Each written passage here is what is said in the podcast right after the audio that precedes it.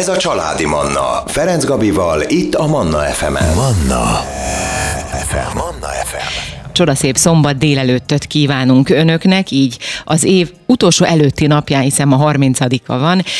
Király Eszter író mentálhigiénés szakember érkezett ide hozzánk a stúdióban, és a témánk, amit választottunk így év végére, az nem más, mint az ölelés, érintés, ennek fontossága, illetve ennek hiánya, akinél ez esetleg eh, hiányzik. Szervusz Eszter, jó reggelt! Jó reggelt kívánok a hallgatóknak, szia Gabi!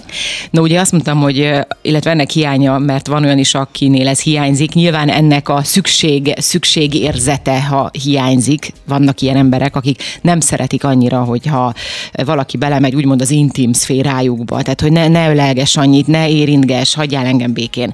Um, honnan datálódhat egyébként az, hogyha valaki ezt túlzásba viszi, mert ugye ismerünk, tudjuk, hogy vannak olyan emberek, akiknek mindene az, hogy, hogy hozzád érjen, hogy megérintsen, holott lehet, hogy a másiknak ez már tényleg tolakodásnak számít. Illetve honnan datálódhat az, hogyha valaki ezt pontosan ellenzi? Hát onnan kezdeném, hogy először is a testi érintés, az ölelés, az az öt szeretett nyelvnek az egyike. Ugye ez Gary Chapman fejlesztette ki annak idején, az öt szeretett nyelvnek a e, módszerét, és azt vizsgálta, hogy a párok e, szeretett nyelvei, úgymond érzelmi anyanyelvei, ahogyan a szeretetre kondicionálnak minket gyerekként, ha azok nem kompatibilisek egymással, akkor az milyen nehézségekbe ütközik. Tehát gondoljunk csak bele, hogy ha azt akarom, vagy úgy akarom szeretni a társamat, ahogyan nekem jó, ahogyan engem ö, tanítottak a szeretetre annak idején, amilyen szeretet nyelvre engem kondicionáltak, az lehet, hogy nem fog találkozni az övével. Most mondok egy példát, hogyha ö, nekem például az elismerő szavak a szeretet nyelvem, akkor én folyton dicsérni fogom a partneremet, abból fogok kiindulni, ami Igen. nekem esne jól, és lehet, hogy ő azzal nem tud mit kezdeni, mert mondjuk az ő családjában, vagy megelőző családi közegében erre nincsen minta vagy példa. És Ugyanakkor, ha az ő szeretett nyelve, vagy érzelmi anyanyelve a testi érintés, nem fog tudni mit kezdeni az elismerő szavaimmal, mert ő akkor fogja szeretve érezni magát, hogyha ő szoros fizikai közelségben van velem. Tehát ez mindenképpen ugye az a megelőző családi közegünkkel uh-huh. van összefüggésben, hiszen mindig úgy szeretünk, ahogy ahogy minket gyermekként szerettek. Ez az egyik. És, és nagyon-nagyon fontos az, hogy ö, például, ha belegondolunk, hogy a koraszülötteket, hogyha már ö, megnézzük ezt a ezt a kis kezdeti korai szakaszunkat, vagy életszakaszt cirókaterápiának nevezte Popper mm. Péter, tehát hogy cirókaterápiával ösztönzik életre a, a koraszülötteket, hiszen az érintéstől megnő, és fokozódik a keringés, a szívmunkája megnő, tehát mindenképpen olyan nagyon fontos fiziológiai hatása van az ölelésnek. Oxitocin például, oxitocin, mint szeretethormon, mint kötődésért felelős hormon, hormon, ez egy, ez egy olyan alapvető szükségletünk, szükségletünk hogy, hogyha ez kimarad az életünkből, akkor számos mentál egészségügyi problémákkal fogunk találkozni. Hogyha kimarad, de hogyha ez esetleg túlzásba van, mert, mert van olyan ember, aki ezt túlzásba viszi, vagy lehet ezt túlzásba vinni? Én azt gondolom, hogy igen. Mm, ez, ez nagyon nagy, nagy mértékben függ attól, hogy én hogyan értelmezem a szeretetet. Tehát még egyszer mondom, amilyen az én uh, érzelmi anyanyelvem, uh-huh. amitől én szeretve érzem magam, akkor túlzásnak fogom érezni például egy nagyon bújós uh, embernek a jelenlétét, vagy ha nagyon bújós a partnerem, akkor azt fogom érezni, hogy az fullasztó az a jelenlét, mert hát én igazából lehet, hogy a szívességeitől érezném szeretve magam, vagy az ajándékaitól, vagy a vele töltött minőségi időtől, és igen, lehet fullasztó a, a, a jelenlét ilyenkor. De azt gondolom, hogy hogyha két, két ember ilyen kompatibilitással működik együtt, hogy például mind a kettőnél kialakul évek után az a, az alapvető igény, hogy érintés, hogy összebújjanak, hogy simogassák egymást, hogy megtapasztalják egymás szoros fizikai közelségét, akkor ez nagyon-nagyon nagy mértékben hozzá fog járulni, hogy az intimitás, a lelki intimitás ezzel a fizikai közelséggel erősödjön. Ahogyan az előbb említettem, hogy az oxitocin termel termelődéssel kötődésért felelős hormonnak is nevezzük ezt, érdeklődésért felelős hormon, kíváncsiság fenntartásáért felelős hormonnak is nevezzük, vagy egész egyszerűen szeret, szeretett hormonnak, ami, ami hozzájárul ahhoz, hogy a kötődés két ember között hosszú távon fent tudjon maradni. Akkor innen fogjuk folytatni, előbb hozunk életörömzenéket, jövünk vissza és folytatjuk a beszélgetést Király Eszterrel. Manna, ez a családi Manna. Megyünk tovább, folytatjuk a beszélgetést. Vendégem Király Eszter, író, mentálhigiénés szakember. Témánk az ölelés, érintés. Ennek a, most ugye az, arról beszéltünk a zene előtt, hogy milyen az, hogyha ha valakinek az a szeretet nyelve, hogy éri, az érintés és az ölelés, a másiknak meg valami teljesen más, éppen a nem tudom, a, az odafigyelés, vagy az ajándékok, hogy hogyan tud két ember így együttműködni, mennyire tudnak kompatibilisek lenni. És az jutott eszembe, miközben mondtad, hogy ez változtatható? Tehát ha tegyük fel nekem a, a figyelem a szeretet nyelvem, a páromnak pedig a, tudom is én, a, a, akkor legyen a, az érintés, az ölelés. Um, tud-e változni valamelyikünk? Tehát, hogy ha az idő, ahogy telik, lehet-e ezeket egy picit, tehát nem is tudom, lehet-e változtatni, ez egyszerű kérdés? Lehet változtatni, hiszen ahogy az előbb megfogalmaztam, nagy mértékben függ a saját önérvényesítésünktől, tehát hogy mennyire tudom kifejezni azt neki, hogy mire van szükségem, mi az én érzelmi igényem, szükségletem, hogyha ő ezt képes esetleg még dekódolni is például, mert empatizál velem, tehát hogy empátiára való képessége van, magasabb elkúval rendelkezik, akkor még könnyebb dolgom van, de azt gondolom, hogy egy hosszú, hosszú évek alatt nem tudok erre kizárólag csak erre támaszkodni, hogy ő majd kitalálja, ugye, mert olyan sokszor halljuk igen, ezt, hogy főleg a hát, nők, ha, minők, ha mondani igen. kell, hát akkor az már, akkor annak semmi értelme. Hát dehogy nem. Tehát pont erről van szó, hogy ennyi év után is igenis ki kell mondanom, mert nem tudom gondolatolvasásra kényszeríteni a társamat. Tehát visszatérve nagyban függ attól, hogy hogyan tudok önérvényesíteni, hogyan tudom kifejezni azt, hogy én mitől érzem szeretve magam. Könnyebb dolgom van azzal, akkor azzal a társal, azzal a partnerrel, aki erre rezonál, aki erre érzékeny, de mindenképpen ki kell mondanom, és, és nagyon-nagyon fontos, hogy egy hosszú távú kapcsolatban azt tudjuk adni a másiknak, amitől szeretve érzi magát. Nem tudjuk erre fogni egyébként kifejezetten a kapcsolati problémákat, mert ugye Gary Chapman igazából ez, ez, ezt emelte ki a kapcsolati elakadásoknak a legfőbb gyökerének, hogy különbözőek a szeretetnyelvek, de hát ezek, ezek azért ez sokkal való, valószínűleg sokkal és sok esetben ö, komplexebbek azért a kapcsolatok Igen. ennél, de, de, de nagy mértékben fogal... hozzájárul. Igen, de ha már ez így meg lett fogalmazva, hogy azt gondolom, akkor ezen már lehet javítani. Tehát pont ez a jó, hogy ez, ki lett mondva, hogy ez egy probléma a kapcsolatokban, vagy ez egyik legnagyobb probléma, és akkor ott van a lehetőség minden párnak, hogyha szeretné, akkor ezen változtasson. Így van, és, és feltehettem magamnak azt a kérdést, hogy honnan tudjam, hogy mi a, mire van szüksége a társamnak, honnan tudjam például, hogy neki az ölelés, az érintés az ő legfőbb szeretet nyelve. Hát onnan, hogy igényli, hogy onnan, hogy bújik, onnan, hogy, hogy, hogy, hogy igénye van a, a rendszeres fizikai kontaktusra, és itt nem a szexualitást értjük elsősorban. Ugye a szexualitás ez akkor jön, tehát a, szex, a szexre való ilyen erőteljes, sürgető igény, hogy mikor vagyunk már együtt, mikor leszünk már együtt, ez azzal is összefüggésben van, hogy lehet, hogy csak itt érzi magát, magához közel a partner. Uh-huh. Mert lehet, hogy Tehát pont az, hogy az ő szeretet nyelve nincs kielégítve nincs máshogyan. És a szexualitásban ö, próbálja uh-huh. ugye ezt behúzni, ezt az érzést, mert máshogy nincsen erre lehetősége. Például nincs egyéb összebújás, mondjuk nincs összebújva filmnézés, vagy, vagy kézenfogva sétálás, és gyakorlatilag a szex szerepe marad az egyetlen, ahol ő ezt a fizikai, de főleg lelki közelséget meg tudja élni.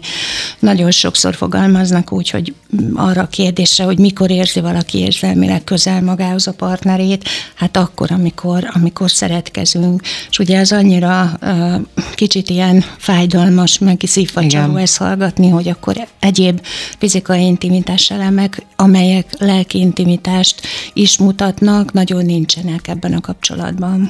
Létezik olyan ember, akinek több szeretett nyelve van? Itt most gondolok arra, hogy ha nem is a pár párunkhoz, hanem tegyük fel, egyfajta szeretett nyelven kommunikálok a párommal, egy másikkal a gyerekemmel, egy harmadikkal az anyukámmal, egy negyedikkel a kollégáimmal, és folytathatnám. Általában rangsoroljuk ezeket a szeretett nyelveket, tehát priorizálva vannak. Az elsődleges szeretett nyelv ugye az a legfontosabb, de nagyon sokszor előfordul, hogy a testérintés mellett még például valakinek a minőségi idő, a szeretett nyelve, vagy az elismerő szavak. Például honnan tudhatom, hogy neki elismerő szavak az ő szeretett nyelve? Ez itt a kérdés. Hát onnan, hogy úgy nyilatkozik például a, a kapcsolatairól, a munkakapcsolatairól, a szeretet, egyéb szeretet kapcsolatairól, hogy sokszor dicséri őket, méltatja őket, nagyon sokszor a beszámolóit színezik ezek a elismerő szavak, ezek nagyon érdekes megfigyelések lehetnek például, ha egy kicsit így tekintünk a partnerünkre. Mm. Hát és tekintsünk és figyeljünk egymásra, csak úgy tudjuk ezeket a nyilván kideríteni. Egyrészt kommunikációval, másrészt meg maximális figyelemmel, empátiával. Most újra megállunk, ugyanis zenét hozunk, jönnek a legfrissebb hírek, és innen folytatjuk a beszélgetést. Családi Manna. A mikrofonnál Ferenc Gabi. Folytatjuk a beszélgetést Király Eszter író mentálhigiénés szakemberrel. Rengeteg dologról szó volt itt a hírek és a zene előtt. Természetesen a beszélgetésünk visszahallgatható lesz, nem sokára felkerül az oldalunkra, Spotify-on, iTunes-on, Soundcloud-on, illetve Eszter is meg szokta osztani több helyen.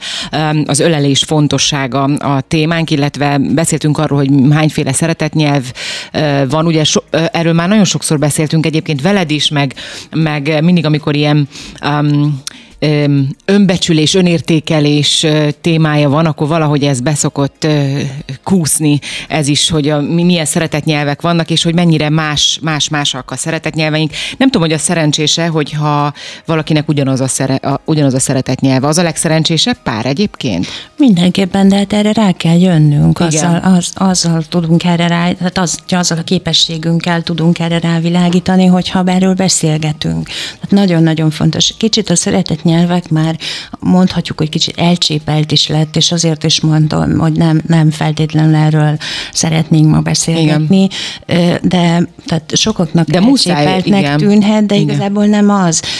Viszont azt gondolom, hogy nagyon sokan rálegyintenek úgy a kapcsolatukra, hogy hát más volt a szeretett nyelvünk. Igen, de hát uh-huh. nem csak erről van szó. Tehát nem, nem csak erről van szó. Igen, mert ez is érdekes, hogyha már tudom, hogy más volt, akkor miért nem tettem érte? Mindegy. Innen most lapozunk, és akkor visszatérünk az ölelés érintés eh, fontosságához. Beszéljünk még picit erről a az igényünkről, az ölelés, az ölelésnek az igényéről, mert lehet, hogy nem az, az a szeretet nyelvem, hogy, hogy ölelgessenek, vagy, hogy, vagy tehát nem az ölelés, nem az érintés az én szeretet nyelvem, de ettől függetlenül vannak helyzetek, és vannak esetek, amikor jól esik annak az embernek is, akinek éppen nem ez a szeretet nyelve. Igen, kezdeném egy, egy olyan kísérlettel, amire lehet, hogy te is emlékszel, mert ez egy nagyon-nagyon régi kísérlet. Én például gyerekkoromból emlékszem erre a kísérletre. Én ezt egy ö, ö, még egy ilyen gyerekeknek szóló könyvben olvastam, és arra emlékszem, hogy tíz éves lehettem, amikor nagyon nagy hatással volt már rám ez uh-huh. a mhm. kísérlet, amelyet kis majmokkal végeztek, és mai napig emlékszem rá, meg azóta azért más aspektusból is már ránéztem azért erre a kísérletre, tanulmányaim során is, és a, a szúr, szűranya és a drótanya példája. Hmm. Biztos, hogy sokaknak beugrik azért ez a példa. Bizony. Hogy tulajdonképpen a drótanyához helyeztek el táplálékot, és a szőranyához semmit. És megfigyelték, hogy amikor a kismajmok megriadtak valamitől, vagy stresszes helyzetbe kerültek, vagy egész egyszerűen érintés utáni vágyuk volt, akkor, akkor a szűranyához mentek oda, hm. és csak akkor mentek oda, vagy közelítették meg, és ez nagyon ritkán volt, nagyon akkor közelítették meg a drótanyát, amikor feltétlenül táplálékra volt szükség, utána azonnal visszatértek a szőr anyához. Hmm. És ugye ez azt mutatja, hogy mennyire nagyon-nagyon fontos a puhaság, az érintés, a látság, a melegség ugye a kapcsolatainkban, de nagyon érdekes, hogy kötődést nem tudtak kialakítani természetesen ugye ezeknél a kis majmoknál, és megfigyelhető volt, hogy felnőtt korukra, tehát amikor ők már egyedeknek vagy utódoknak adtak életet, akkor ezek az egyedek elhanyagoló szülők lettek. Tehát nem, nem tudták a saját gyerekeiket gondozni, pont ezért, mert nem tudtak, nem tudták a kötődést kialakítani senkivel. Hm. De ez is egy olyan dolog, amit, amit be tudunk pótolni későbbiekben? Tehát a, a kötődés, mert ugye ez, ez pont egy olyan dolog, amit, amit pici gyerekkorban alakul ki, tehát hogyha ez nem alakul ki, akkor ezt lehet pótolni később? Érdekes, mert ahogy, ahogy változnak az életciklusaink, úgy változik az igény az uh-huh. ölelésre, a bújásra, az érintésre. Tehát megfigyelhetők például olyan kamaszok, akik kifejezetten hárítják az ölelést, érintést, és korábban bújós, nagyon bújós Igen. babák, tipegők voltak. Kamaszkorukra viszont van egy ilyen diszkomfort érzetük, hogy akkor ezt erre nekik nincsen szükségük. Hogyha ebből jól kijönnek a kamaszok, tehát hogyha itt figyelmet kap kapnak, megértést kapnak, határok felállítását kapnak, észszerűen racionális határokon belül természetesen, ha engedik őket lázadni, ugyanakkor megértéssel találkoznak, elfogadással, azzal az érzéssel, hogy, hogy hagylak, hagylak szárnyalni, de itt vagyok neked, és hozzám bármikor visszajöhetsz, akkor vissza tudnak térni ehhez az alapvető képességükhöz, hogy ők tudnak ölelni, tudnak érinteni, hogy hogyha ez már korábban sérült, tehát mondjuk, hogyha nagyon fájdalmas ö, ö, erre ránézni, hogyha hogy, hogy valóban van egy ilyen ö, táplálék, tehát fizikai igény, szükséglet, kielégítés az anya vagy a gondozó részéről, és tehát hozzáteszem, hogyha ő csak egy drótanya, mondjuk, ö, szimbolikusan értve, akkor, ö, akkor, akkor ő is, tehát ez a felnőtté váló személy is ö, fog kötődési problémákkal küzdködni, tehát a kötődési stílus mondjuk ambivalens lesz, vagy elkerülő, vagy szorongó lesz, semmiképpen nem fog tudni biztonságosan kötődni, mert, mert mind a szeretet értelmezése egy bizonytalansághoz kapcsolódik.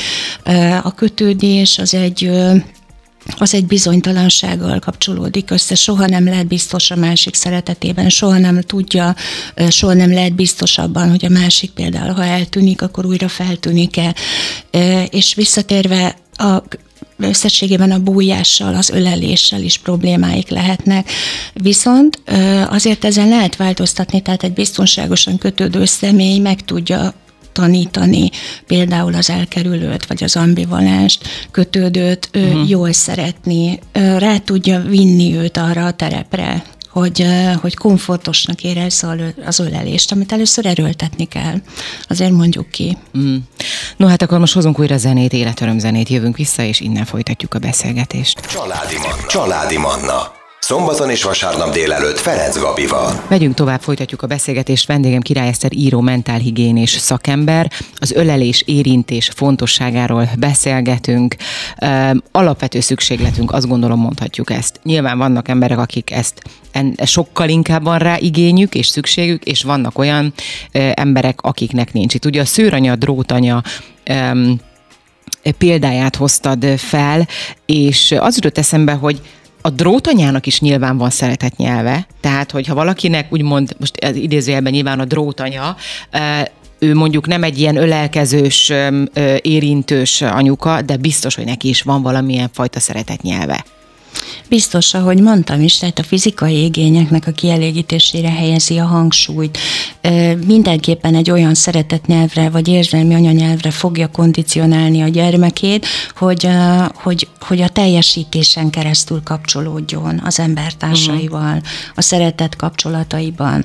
És erre majd mindjárt visszatérek, de, de ilyen esetekben például egy kialakulhat, hogy egy olyan szeretetnyelv, hogy ajándékozás, ami azt jelenti, hogy ő is szeret adni, és hogyha ez olyan irányba fordul el, hogy ő inkább ad, és attól érzi szeretve magát, ott már azért egy torzult állapotról beszélünk. Tehát ahogyan említettem, a, ha meg visszatérünk újra szimbolikus értelemben egy drótanyához, ugye aki, akinél ö, hozzá lehet jutni, a, aki mellett életben lehet maradni, inkább ezt mondom, uh-huh. mert hozzá lehet jutni az éltető táplálékhoz, de ö, lelki töltekezést, ölelést, érintést, bújást, megnyugvást, empatizálást, figyelmet, törődést nem lehet mellette találni.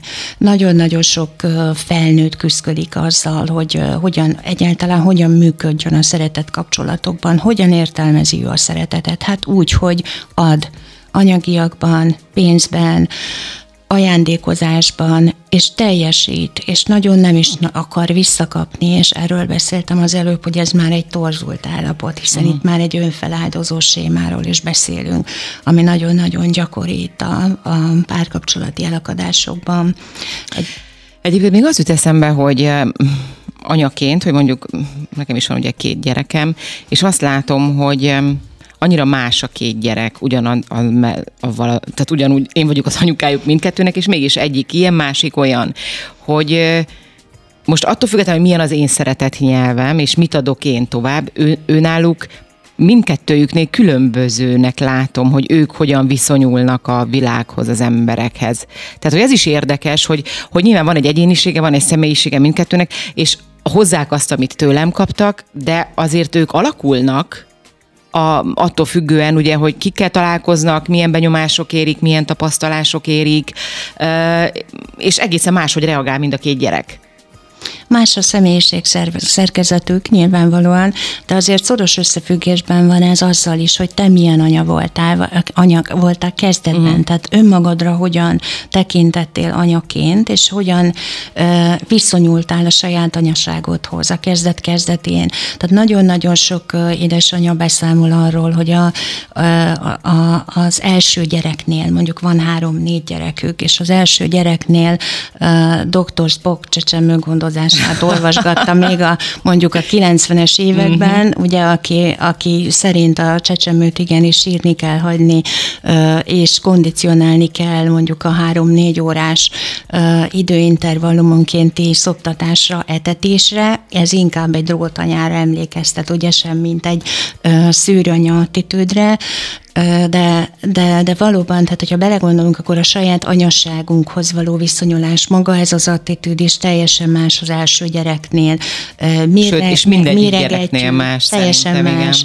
Igen. Minden szoptatás után méricskélünk, vajon hány grammot evett ja, az Istenem, a baba, igen, nem evett eleget. Mi lesz vele? A napló, ugye vezetjük, akkor, akkor pánikba esünk, hogy akkor lesoványodik, és, és, és akkor mi történik vele, megpróbáljuk ugye inkább életben tartani ugye azt a babát. Tehát életben tartjuk, és ahogy mondtam, az életben tartás az főleg a fizikai igényekre korlátozódik nagyon sokszor, és észre sem vesszük ugye saját magunkon, hogy hányszor uh, hallgatunk az ösztöneinkre inkább, mint sem, mint sem, a, uh, mint sem ezeket a csecsemő könyveknek a, a pontjait vennénk figyelembe. És uh, a harmadik gyerek, egyébként uh, most itt akár önmagamról is beszélhetnénk, mert az első gyerekemnél még én is Dr. Spockot olvastam. Hát nyilván, mert az ember nem tudja, hogy mit, és, és, és a félelmeink ugye, hogy mi van, ha rosszul csinál, csinálok valamit, akkor inkább, ahogy az okos, nagy okosok megmondták, inkább csináljuk könyv szerint.